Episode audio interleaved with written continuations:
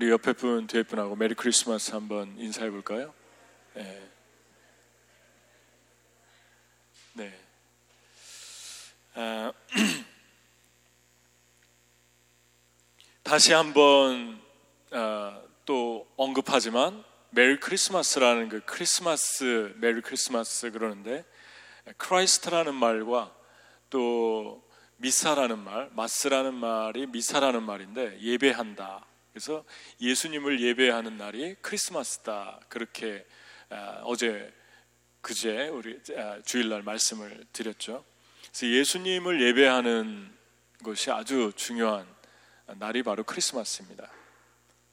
근데 아, 특별히 그 동방 박사들이 이제 예수님께 와서 보배합을 꺼내서 드렸는데 그 안에 황금, 모략, 유향 이 세 가지가 들어 있었습니다.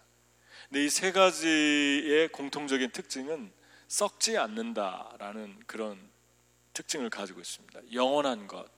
그래서 황금도 영원하고 모략은 주로 방부제로 많이 쓰였는데 미이라를 만들 때 시체가 부패하지 않도록 방지해주는 그런 요소 중에 하나였고 또 하나는 아 이제 유향이었는데 그 이렇게 냄새 나고 썩은 뭐 이런 부패한 것을 방 이렇게 그 공기를 바꿔주는 그러한 아주 향기로운 그러한 요소로 사용됐는데 아, 이것도 영원한 것과 연결이 될 수 있죠.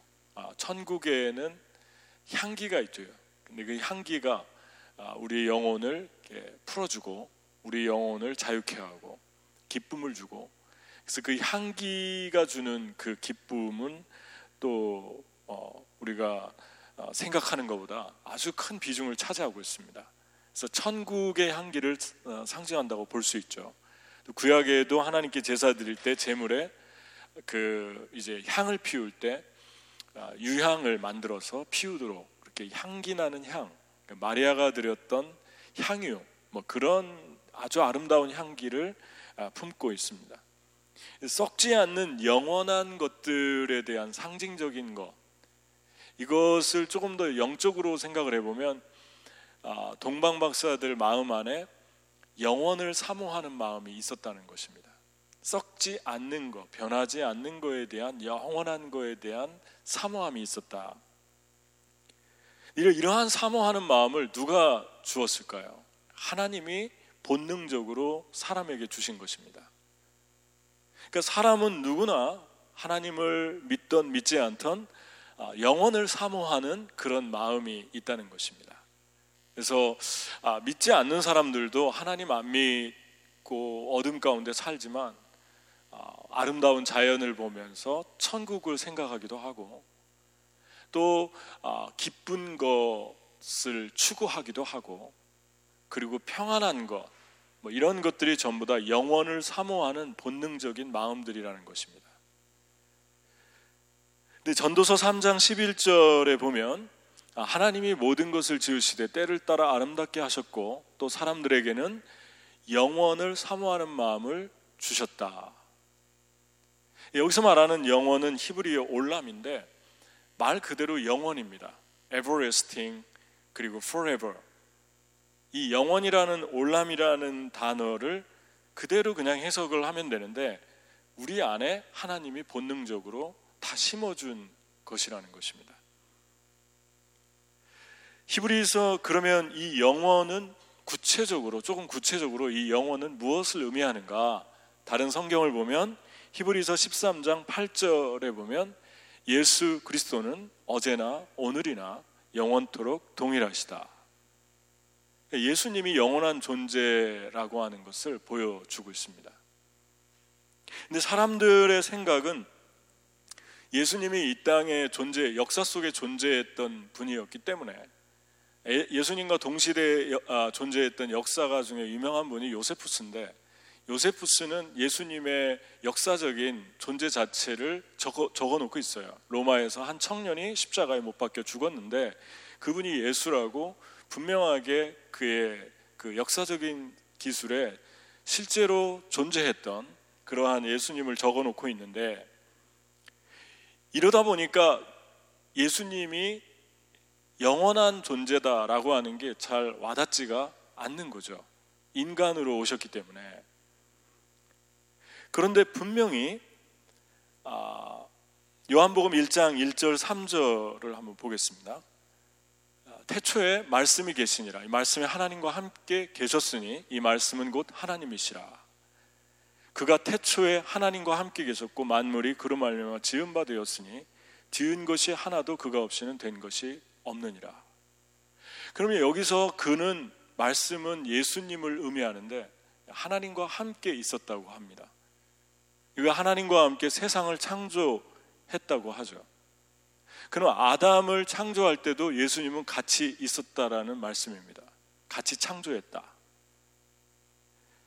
근데 놀랍게도 창세기 1장 26절에 보면 우리가 사람을 만들 때 하나님이 이르시되 우리의 형상을 따라 우리의 모양대로 우리가 사람을 만들고 그들로 바다의 물고기와 하늘의 새와 가축과 온 땅과 땅에 기는 모든 것을 다스리게 하자 그랬는데 사람을 만들 때 하나님 한 분이 있잖아요. 그런데 우리라는 복수라는 이 단어를 사용했죠. 히브리어에는 놀랍게도 복수 형태를 띤 단수가 있습니다. 그러니까 단수는 단수인데 복수 형태를 띠고 있는 게 있는데 그게 바로 엘로힘이라는 단어입니다. 그러니까 삼위일체 하나님의 성품을 그대로 반영하고 있죠.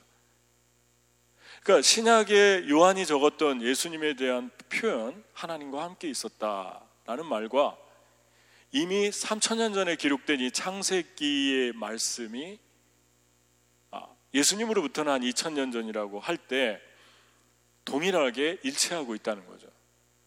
하나님 혼자 세상을 만든 게 아니고 복수가 만들었는데 성령 하나님, 성부 하나님, 성자 하나님. 그래서 우리라는 표현을 쓰는 것입니다. 우리가 만들었다. 예수님께서 또 놀라운 말씀을 하셨는데 예수님을 믿으라고 하니까 그 사람들이 반발하게 되죠. 그랬더니 아, 예수님이 무슨 말씀을 하셨냐면 요한복음 8장 56절 58절에 보면 같이 한번 읽어볼까요? 너희 조상 아브라함은 나의 때 볼 것을 즐거워하다가 보고 기뻐하였느니라. 유대인들이 이르되 내가 아직 50세도 못 되었는데 아브라함을 보았느냐?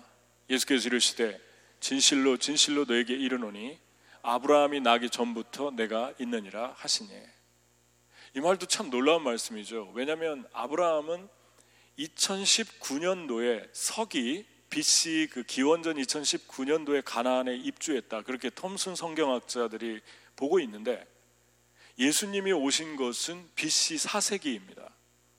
그러면 시간적으로 아브라함과 예수님은 2000년, 약 2000년의 갭이 있습니다. 2000년 전에 아, 존재했던 분이에요, 아브라함이. 근데 그 2000년 전에 존재했던 분, 분을, 분보다 자신이 더 먼저 있었다고 얘기를 하니까 이성이 있는 사람이면 당연히 이렇게 물어보는 거죠. 지금 너, 당신의 나이가 50살도 안 된 것 같은데 어떻게 2000년 전에 존재했던 아브라함보다 더 먼저 있었냐? 그렇게 당연히 물어보는 것입니다. 그러니까 예수님이 더 놀라운 대답을 하셨는데 아브라함은 나의 때 볼 것을 기다렸다가 보고 즐거워했다 그럽니다. 그때가 무엇입니까? 예수님이 마리아의 몸으로 성육신 하시고 이 땅에 오시는 때를 아브라함이 그토록 기다렸다는 것입니다. 이걸 통해서 아브라함이 그때를 보고 즐거웠다라고 하는 이 말씀 한마디를 통해서 두 가지를 우리가 알 수 있는데 하나는 뭐죠? 아브라함은 살아있다. 2000년 전에 존재했던 아브라함 죽었는데 아브라함 살아있다. 그래서 예수님이 그러잖아요. 나는 죽은 자의 하나님이 아니라 산 자의 하나님이다. 아브라함 죽었는데 아브라함 살았다고 그래. 나는 아브라함의 하나님, 이삭의 하나님, 야곱의 하나님. 죽었는데 그래 놓고 하는 말이 나는 죽은 자의 하나님이 아니라 산 자의 하나님이다. 그럽니다. 이게 무슨 말입니까? 아브라함이 지금 살아 있다. 천국에. 두 번째 알 수 있는 건 천국에 들어간 자들은 이 땅에서 일어나는 일을 다 알고 있다. 아브라함이 예수님이 2000년 후에 오셨는데 그걸 보고 즐거워했다고 하니까 여러분보다 먼저 예수님 믿고 죽, 죽, 죽은 분들 그런 분들이 지금 이 땅에서 일어나는 일을 다 보고 있고 알고 있다는 것입니다. 그들의 간절한 염원, 간절히 소망하는 거 하나는 사람들이 영원이신 예수 그리스도를 알고 믿고 받아들이기 원하는 것. 그 일이 자기 민족에게 일어나니까 아브라함이 너무 기뻐했던 거예요. 예수님을 통해서 죄의 노예가 되어 살던 사람들이 예수님을 받아들이면 이렇게 아, 빛 가운데로 나오게 되고 천국을 소유하게 된다. 그렇다면은 말씀을 모아 보면 영원한 것은 무엇입니까? 영원을 사모하는 마음을 주셨다고 그랬는데 영원은 예수 그리스도이십니다. 아브라함보다 먼저 존재했다 그러니까 시간적으로 먼저 존재했다, 더 먼저 만들어졌다 이렇게 생각하시면 안 돼요. 그걸 얘기하는 게 아니라 예수님은 시작도 끝도 없으신 하나님과 함께 있었고 하나님이 아, 하나님과 함께 존재하신 스스로 계신 그 예수님이 하나님이시다. 그 말씀을 하고 있는 거죠. 그러면 예수님을 소유하면 예수님을 믿으면 여러분은 무엇을 소유하게 되는 것입니까? 영원을 소유하게 됩니다. 아, 예수님이 있으면 여러분 안에 예수님이 있으면 영원히 있는 거예요. 예수님이 없으면 영원히 없는 것입니다. 그러니까 여러분 요한복음 1장 4절에 이 영혼을 다르게 표현했어요. 지금 읽은 요한복음 1장에 영혼이라는 것을 여러 가지 각도에서 표현했는데 그래서 요한복음이 되게 심오하죠. 뭐라고 표현했냐면 그 안에 생명이 있었으니 이 생명은 사람들의 빛이라 그랬습니다. 이 빛이 바로 예수 그리스도라는 것입니다. 예수님 안에 영원이 있고 그 영원 안에 영원이 빛이다. 여러분, 천국은 이미 빛이 필요 없다고 했잖아요. 아, 요한계시록 22장 5절 같이 한번 읽겠습니다. 다시 밤이 없겠고 등불과 햇빛이 쓸데없으니 이는 주 하나님이 그들에게 빛이심이라 그들이 세세토록 왕노릇 하리로다.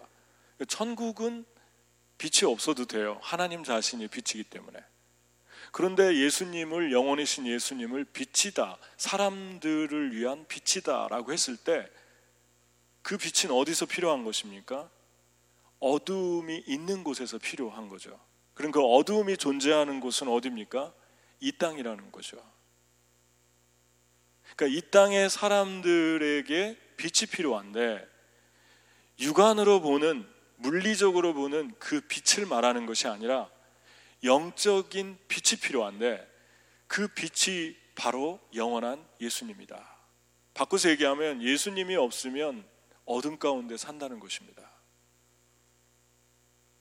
그래서 요한복음 1장 5절에 보면 빛이 어두움에 빛이 돼 어두움이 깨닫지 못하더라 그랬어요. 깨닫지 못하면 어떤 증상이 나타나냐면 마태복음 2장 2절에서 3절의 증상이 나타나죠. 유대인의 왕으로 나시니가 어디 계시냐 그랬어요. 우리가 동방에서 그의 별을 보고 그에게 경배하러 왔노라. 동방 박사가 그랬습니다. 예, 헤로드 왕과 온 예루살렘이 듣고 소동한지라 그랬는데 그래서 소동이라는 말이 아, ταράσσω라고 하는 히브리 아 저 그리스 건데 이 ταράσσω라는 말은 들끓게 한다, 아, 듣고 소동한다, 요동친다, 흥분한다 이런 뜻이 가지고 있는데 헤로디 소동했던 건 이해가 가죠. 왜냐하면 헤롯은 권력욕이 많았던 사람이잖아요. 아들도 죽이고 부인도 죽이고 자기 권력에 조금이라도 위협이 되면 죽이는 사람이니까 이해하는데 왜 사람들이 예루살렘 사람들이 예수님이 태어났다는 소리를 듣고 소동하고 들끓은 것입니까? 흥분을 했어요. 그게 바로 이것입니다. 하나님이 사람들 안에 영원을 사모하는 마음을 주셨기 때문에 자신들도 모르게 메시아를 기다리던 그 영원을 기다리던 내면이 흥분하기 시작한 거예요. 이 세상의 사람들이 본능적으로 지금 크리스마스에 흥분하지 않습니까? 그거는 단순히 할로데이라 흥분하는 게 아니고 예수님 때문에 흥분하는 거예요. 그런데 문제는 흥분은 하는데 왜 흥분한가를 모르는 데 문제가 있습니다. 영혼이 반응을 하는 거예요. 사람들의 내면 안에서 본능적으로 예수님이 오면은 설레이고 흥분되게 만들어 놨어요. 하나님이 영원을 사모하는 마음을 주었기 때문에 그런데 그거에 대해서 이유를 모르기 때문에 자신도 모르기 자신도 모르게 타락하고 놀고 흥청거리고 망청거리고 그 흥분이 하나님을 예배하는 대로 옮겨가지 않고 죄 짓는 대로 쾌락을 누리는 대로 향합니다. 여러분 흥분할 때요. 사람이 흥분할 때 예수님이 빛이 우리 안에 들어오면 그 흥분이 예배로 변하는데 하나님 앞에 복종으로 변하는데 그 흥분이 예수 그리스도 영원으로 채워지지 않으면 그 흥분이 하나님을 향한 적대감과 대적으로 바뀝니다. 그러니까 예수, 예수님 처음 믿을 때 뭔가, 뭔가 있는 것 같아서 영혼이 반응하기 시작하는데 그때 아주 중요한 시점이라는 것입니다. 반응하는데 그거를 흥분해 가지고 반응하는데 그때 정확하게 영혼이 들어가야만 되는데 그때 영혼이 들어가지 않으면 쾌락과 타락으로 그게 뒤바꿔지면서 하나님을 대적하는 것으로 완전히 탈바, 탈바꿈해 버리는 그러한 아, 아주 중요한 포인트, turning point가 거기에서 일어나는 거죠. 사람 흥분하는 거 되게 조심해야 됩니다. 주님이 우리에게 흥분하는 것을 넘어서 하나님을 예배하고 하나님을 경배하도록 만들어 놨어요. 근데 예수 그리스도가 들어갈 때만 그 흥분이 제자리를 잡는 거죠. 그러니까 이 땅에 많은 분들이 크리스마스에 아, 들떠 들뜨고 죄 짓고 또 쾌락을 그 어느 때보다도 탐닉하고 그런 게 예수 그리스도 그 영원으로 향한 사람들의 표출입니다. 근데 여러분 예수님께서 너희들 안에 흥분한 그 영혼 안에 내 빛이 필요하다. 그거를 이렇게 표현했죠. 요한복음 8장 12절 같이 한번 읽어보죠. 예수께서 또 말씀하여 이르시되 나는 세상의 빛이니 나를 따르는 자는 어두움에 다니지 아니하고 생명의 빛을 얻으리라. 여기서 말하는 빛은 물리적인 빛이라고 하지 않았어요. 영적인 빛을 말하는데 영원한 것을 말하는데 물리적인 것을 영적인 것과 한번 비교해 보죠. 여러분 빛을 볼 때 빛이 전혀 없다. 그러면 여러분 어떤 어떤 증상들이 어떤 반응들이 안에 나타나죠? 무섭고 두렵고 걱정되고 초조하고 우울해지고 그러니까 보통 우울증에 빠진 분들은 빛을 싫어해요 실제적으로도 빛을 다 차단시키고 어두컴컴한 데 있고 다 가려우고 그러니까 점점 점점 점 마음이 어두워지면서 아주 위험한 상태로 들어가게 되죠. 그런데 우리 안에 빛이 있고 예수님이 있으면 밝은 걸 좋아하죠. 밝으면 어떻습니까? 밝으면 안정감이 있고 편안하고 그리고 내가 가고 있는 길이 보이고 가야 할 길이 보이고 그러니까 어두우니까 길을 내가 어디를 가는가도 모르겠고 어디까지가 내 길인지도 모르겠고 그러니까 어둠이 사람의 갈 길을 알지 못하게 만드는 것입니다. 공허하게 하고 슬프게 하고. 그러니까 예수님이 없으면 이렇게 된다는 거예요. 예수님이 없으면. 예수님이 없으면 빛을 대체, 대체할 만한 게 이 세상에 단 한 가지도 존재하지 않는다는 것입니다. 다시 말하면 예수님이 우리 안에 들어오면 저와 여러분의 마음은 이렇게 바뀌어야 된다는 거예요. 어둡고 슬프고 외롭고 공허하고 그러던 삶에서 밝고 기쁘고 소망이 있고 하루하루 기대되고 사소한 것 속에서도 하나님을 만나고 영원을 볼 줄 아는 눈이 열리고 영적인 눈이 열렸다고 하죠. 영안이 열렸다고 하죠. 뭐 영안이 다른 겁니까? 맨날 눈 뜨고 천국을 보고 뭐 입신을 들어가고 그게 영안 그 그거 그게 영안이 아니라 모든 하나님이 이 땅에 주신 물리적으로 만나는 모든 삶 속에서 영원한 것을 보는 거예요. 오늘도 아침에 제가 교회를 오는데 차 타고 오는데 또 그런 생각이 들더라고요. 아, 영원한 것이 뭐가 있을까 봤더니 우리의 마음은 영원한 것은 늙지 않는다고 했잖아요. 썩지 않는다고 했잖아요. 황금과 모략과 유황처럼 영원한 것은 계속 프레시해요. 계속 그 상태로 있는데 그 중에 하나가 우리 마음인 것 같아요. 여러분 나이가 들어서 외모가 늙는데 마음이 늙는 것 같습니까? 아직 안 늙어봐서 모르죠. 아직 아직 충분히 안 늙어봐서 제가 보니까요. 저도 조금 이제 먹을 만큼 먹은 것 같아요. 그런데 가끔 분위기를 모를 때가 있어요. 제 몸이 요구하는 분위기를 모르는 거예요. 그래서 뭐 아울리치 가가지고 아무 데서나 자고 먹고 그러는데 20대처럼 행동하다가 집에 돌아오면 3개월 동안 아프고 뭐 그런 그런 일이 일어나더라고요. 그러니까 여러분 우리 내면은 늙지 않아요. 생각은 늙지 않아요. 마음은 늙지 않아요. 그런데 몸이 늙었어요. 그러니까 어떨 때 몸하고 마음하고 따로 이렇게 돌아가요. 되게 신기하죠? 여러분의 마음은 늙지 않아요. 여러분은 계속해서 한번 보십시오. 여러분 머리도 하얘지고 이도 다 빠지고 뭐 90살, 100살이 가도 마음은 늙지 않아요. 몸이 늙었을 뿐이에요. 그래서 아마 늙은 몸 때문에 조금 영향은 받는 것 같아요. 내가 늙었구나. 마음도 늙어야지. 뭐 그렇게 영향을 받는 것 같아요. 여러분 놀랍지 않습니까? 우리 마음은 늙지 않아요. 왜 그렇습니까? 여러분의 마음은 여러분의 몸하고 다른 존재예요. 늙지 않는다는 것은 영원히 존재한다는 것입니다. 죽, 죽고 나서도 죽지 않는 것이 영혼이라는 거예요. 계속해서 존재하는 것, 그것은 썩지 않고 쇠하지 않습니다. 그러니까 여러분, 여러분 안에 예수 그리스도가 올 때 우리의 그 영원한 마음,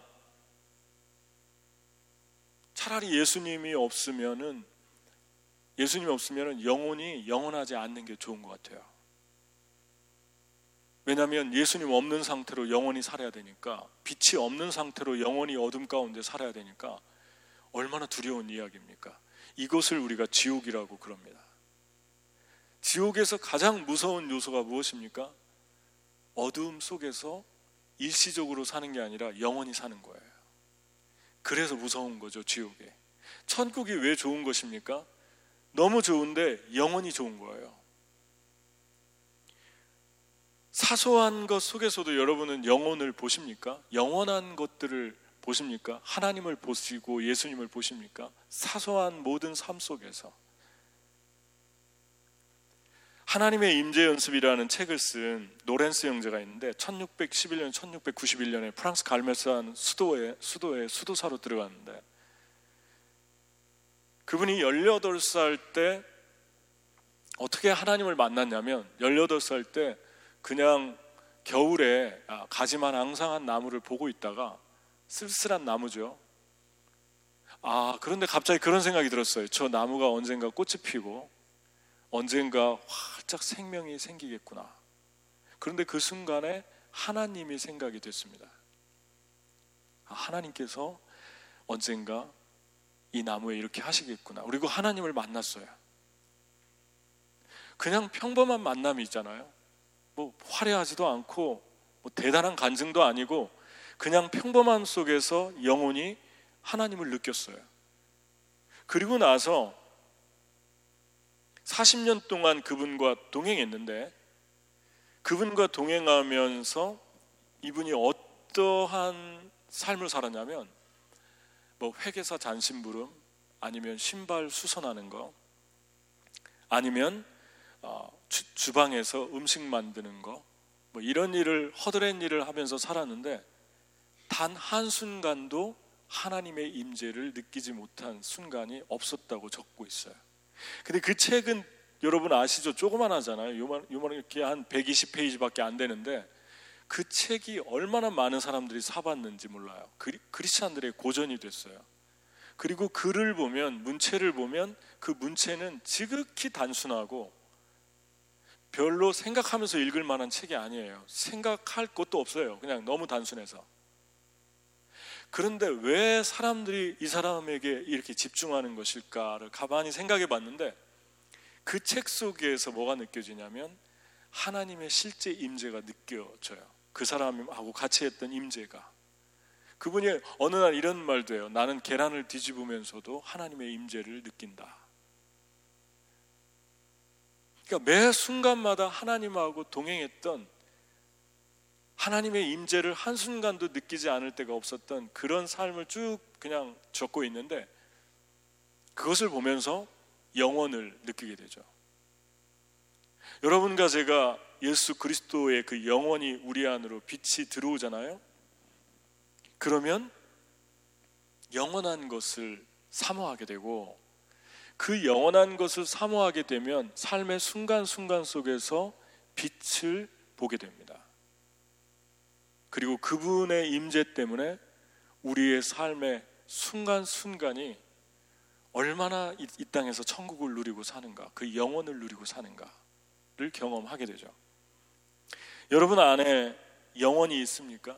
영원이 있으면 여러분은 빛을 추구하게 되고 그 빛을 추구하게 되면 사소한 것 속에서도 하나님의 임재를 계속 경험하며 살아간다는 것입니다. 그것이 이 땅에서 누리는 최고의 하나님의 축복입니다. 그런데 한 가지 질문이 생기죠. 왜 사람들이 영원을 사모하는 마음을 사람 속에 하나님 넣어 주었는데 예수님 믿지 않는 사람들도 하나님 알아야 돼요. 그러니까 예수 사실은 예수님을 전해주지 않아도 예수님 믿지 않는 거에 대해서 핑계할 수가 없다고 그래요 로마서에. 왜냐하면 너희 속에 하나님을 알만한 것이 있도다. 그럽니다. 그러니까 예수님의 복음을 전하지 않아서 제가 못 들었어요. 그렇게 핑계할 수가 없는 거예요. 하나님이 그냥 냉정하게 물어보면 이미 하나님을 알만한 것을 주었는데 너희가 죄로 인해서 악한 죄로 인해서 그것이 전부 다 파괴되었다. 그래서 그 표현을 뭐라고 하냐면 요한복음 3장 19절 같이 읽겠습니다. 시작. 그 정죄는 이것이니 곧 빛이 세상에 왔으되 사람들이 자기 행위가 악함으로 빛보다 어두움을 더 사랑한 것이니라. 악을 행하는 자마다 빛을 미워하여 빛으로 오지 아니하나니 이는 그 행위가 드러날까 함이요. 여러분 하나님 모르는 분들이 하나님이 존재하지 않는다고 하는 더 근본적인 이유는 바로 여기에 적고 있습니다. 하나님이 존재하지 않아서가 아니라 하나님의 빛을 보면서 자기 행위가 어둠이라는 게 드러나니까 그걸 부인하는 거예요. 그래서 예수 믿는 사람들을 보면서 물론 예수 믿는 사람들 중에 위선 위선의 삶을 사는 사람도 있고 또 이중적인 삶을 살고 또 어두움에 속한 사람도 있습니다. 안 믿는 분들이겠죠. 그런데 더 근본적인 거는 예수님 믿는 사람들의 착한 모습, 신실한 모습, 세상과 다른 모습을 보면서 세상에 믿지 않는 사람들이 위선자라고 쉽게 정죄합니다. 그리고 부담스럽다, 거북하다. 그렇게 하는 이유가 그들 안에 행동이 악하기 때문에 그들 안에 어두움이 있기 때문에 자기의 어두움이 자꾸 드러나는 것 같으니까 그것이 싫은 거예요. 그렇게 살, 살고 싶지 않은 거예요. 어두움을 더 사랑하는 거죠. 어두움이 편하다고 그럽니다. 나는 그냥 예수님 안 믿는 사람들하고 있는 게 더 편하고요. 저는 그냥 죄 서로 같이 짓는 사람들하고 어울리는 게 편하고요. 저는 그냥 그냥 세상에서 쾌락 누릴 거 다 누리면서 솔직하게 누린다고 고백하는 사람이 더 편해요. 예수 믿는 사람들처럼 누릴 거 다 누리면서 죄 안 짓는 척 하는 거 그거 나는 너무너무 싫습니다. 그냥 나는 솔직하게 이렇게 사는 게 좋아요. 그러는데요. 정말 그럽니까? 예수 믿는 이렇게 얘기하면 예수 믿는 사람들은 전부 위선자들이고 원하지 않는 삶을 살고 있고 실제로는 기쁘지 않은데 기쁜 척 하고 있는 거고 실제로는 행복하지 않은데 행복한 척 하고 있는 거예요. 그럼 실제로 빛이 아닌데 어둠이 빛인 척 하고 사는 거죠. 근데 정말 어두움 안에 그들이 편하게 생각하는 그 어두움 안에 진짜 무서운 슬픔이 있죠. 공포가 있죠. 그 어두움 안에 정말 위선이 있습니다. 그 어두움 안에 깨어지고 깨진 또 깨진 그 관계에 파괴된 흔적과 잔해들이 아주 적나라하게 펼쳐져 있어요. 그 어두움 안에 비굴함과 비하와 자기무시와 열등감이 존재하고 있습니다. 그런데 사람들은 그 어두움을 솔직하게 고백하지 않고 빛을 보면서 그 어두움의 일들을 위선이라고 빛을 보면서 어둠 속에서 일어나고 있는 일들을 감추고 있다고 그렇게 생각하길 좋아한다는 것입니다. 그러니까 여러분 죄를 짓는 사람들의 공통적인 특징이 무엇입니까? 그렇지 않은 사람들을 꼭 자기처럼 만들고 싶은 열정을 가지고 있다는 거예요. 본인이 세상에서 누리고 즐거운 거 하는 거 뭐 그런데 하나님 말씀에는 죄죠. 뭐 술도 있고 마약도 있고 담배도 있고 또 어떤 affair 이런 것도 있고 어떤 그보다 더 고급스러운 다른 모든 죄들이 있는데 그거 안 하는 사람들 보면 꼭 하게 만들고 싶어지죠. 왜 그렇습니까? 그 사람을 위해서 그 사람 즐기라고 하는 게 아니고 나도 하니까 너도 해야 된다. 이겁니다.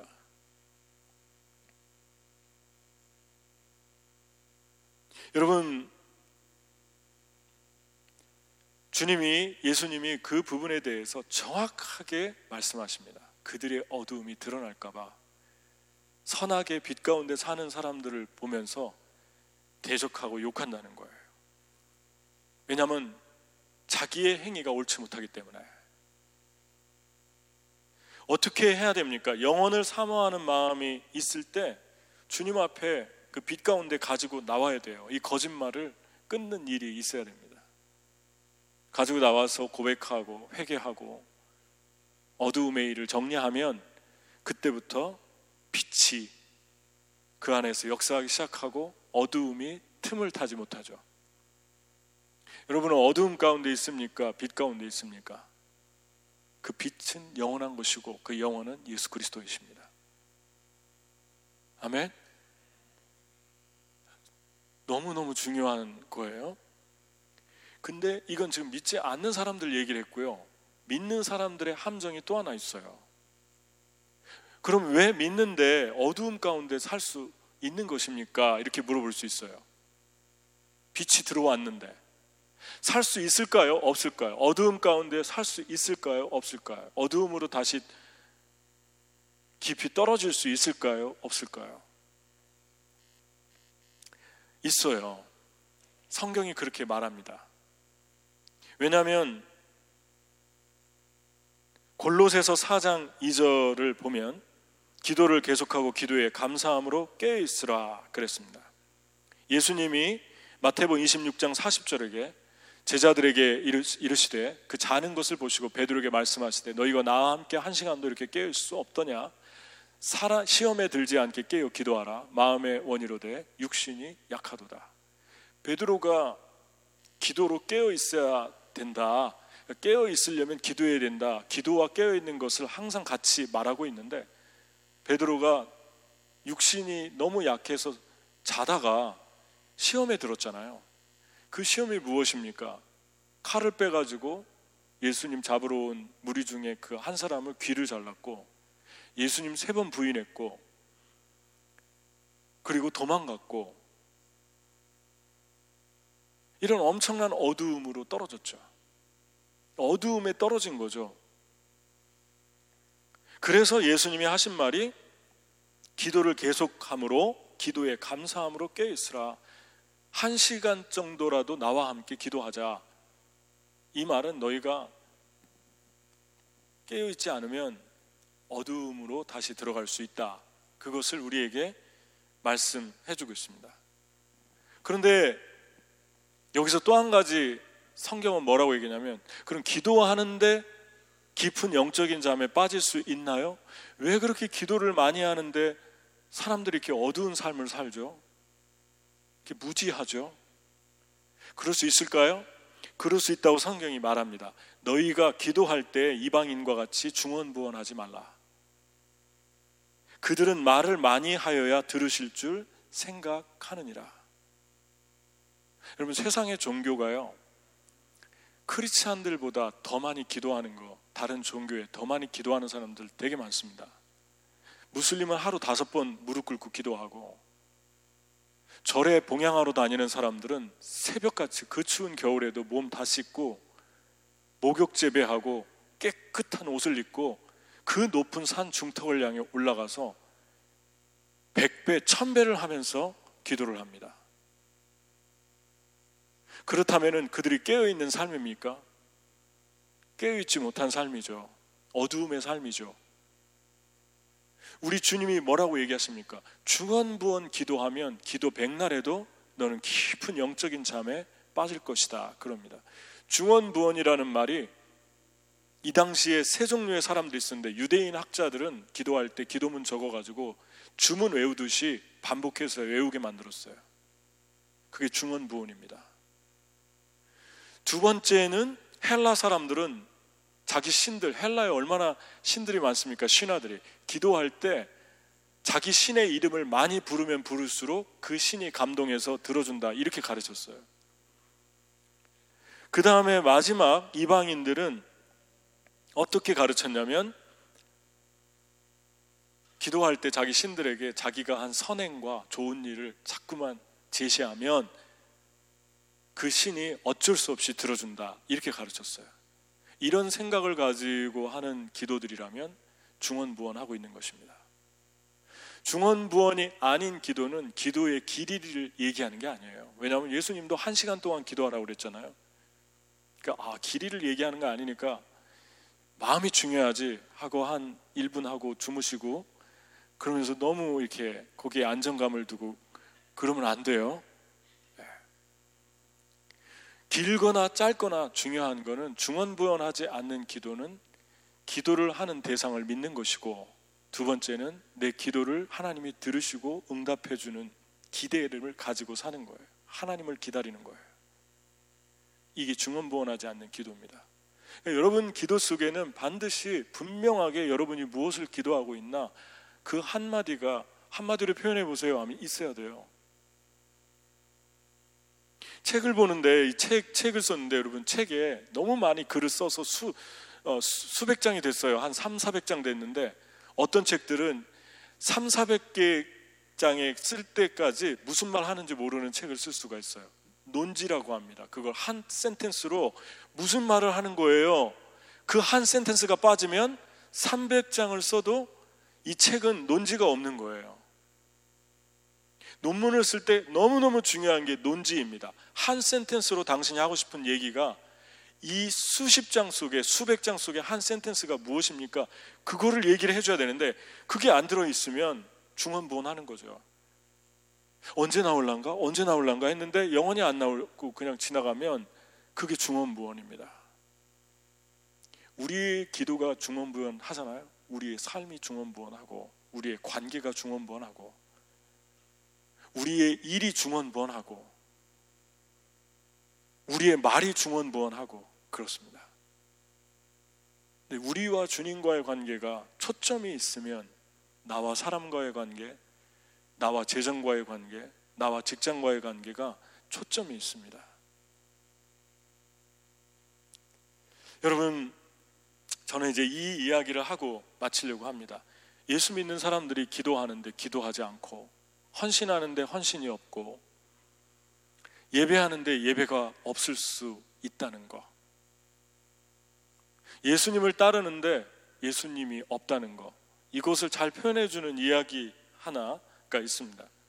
최근에 어떤 글을 읽었는데 미국의 극작가 중에 테니스 아, 브로즈스키라는 사람이 있어요.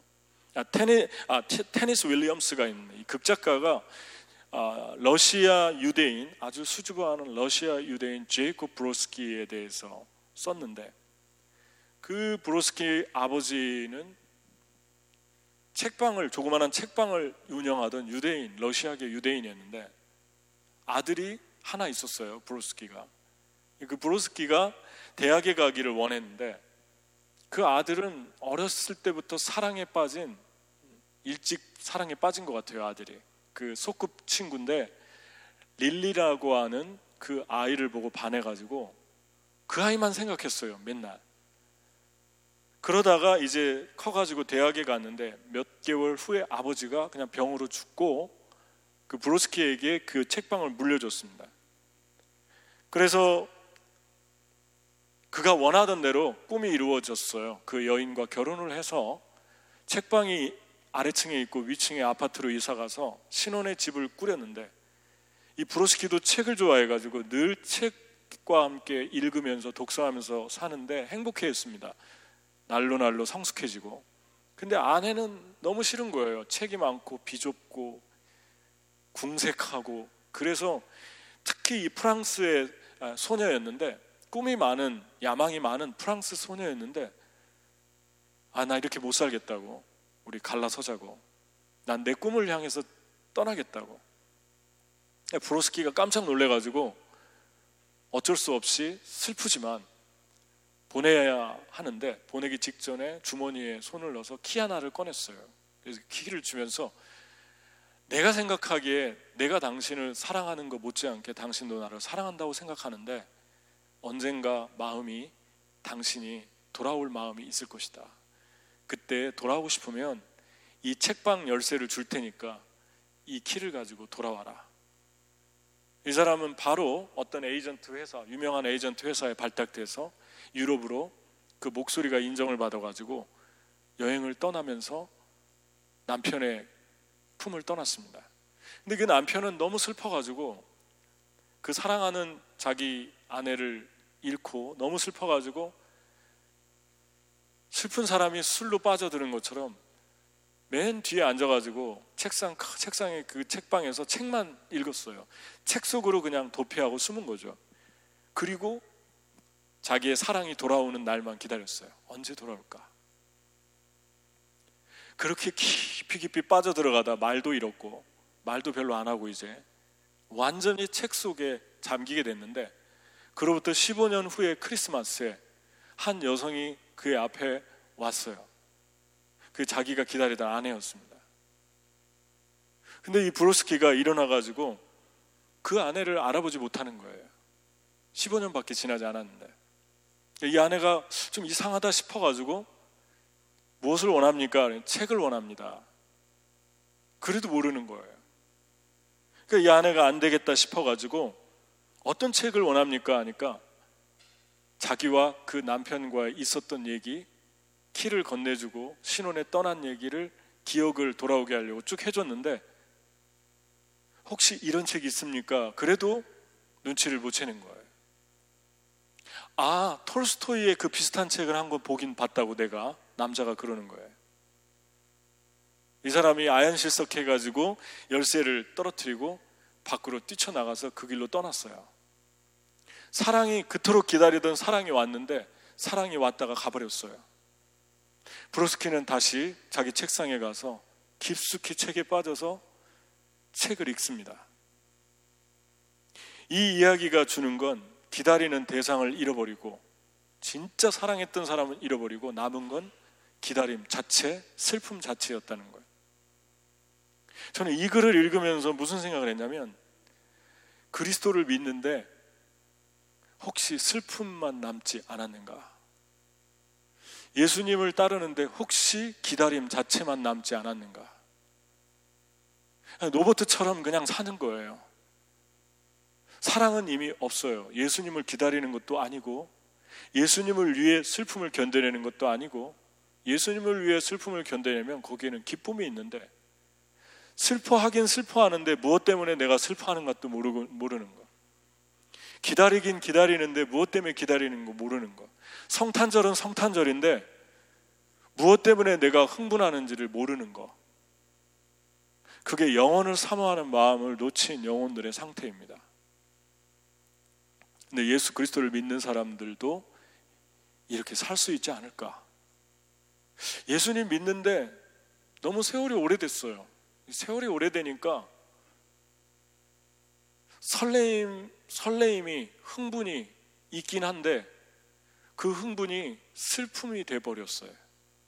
그 기다림이 예수님을 위한 기다림이 아니라 기다리고 기다렸는데 기다림 자체가 돼버렸어요. 여러분과 제가 이 크리스마스에 한 가지 분명하게 생각해 봐야 될 것은 내 마음은 뭐 릴리가 여기 예수님하고 비교해서 죄송한데 예수님은 릴리하고 다르죠. 그 릴리 같이 우리의 삶에 찾아오시고 싶어 하는데 우리의 마음을 원하는데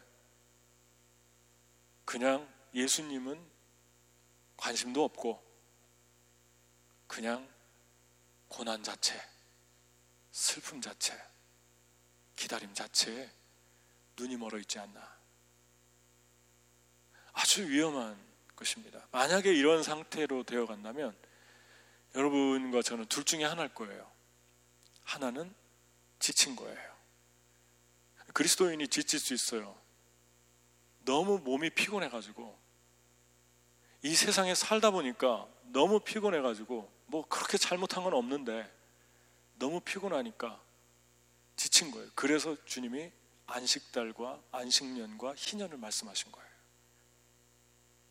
너희들은 반드시 6일이라고 7일째 쉬어라.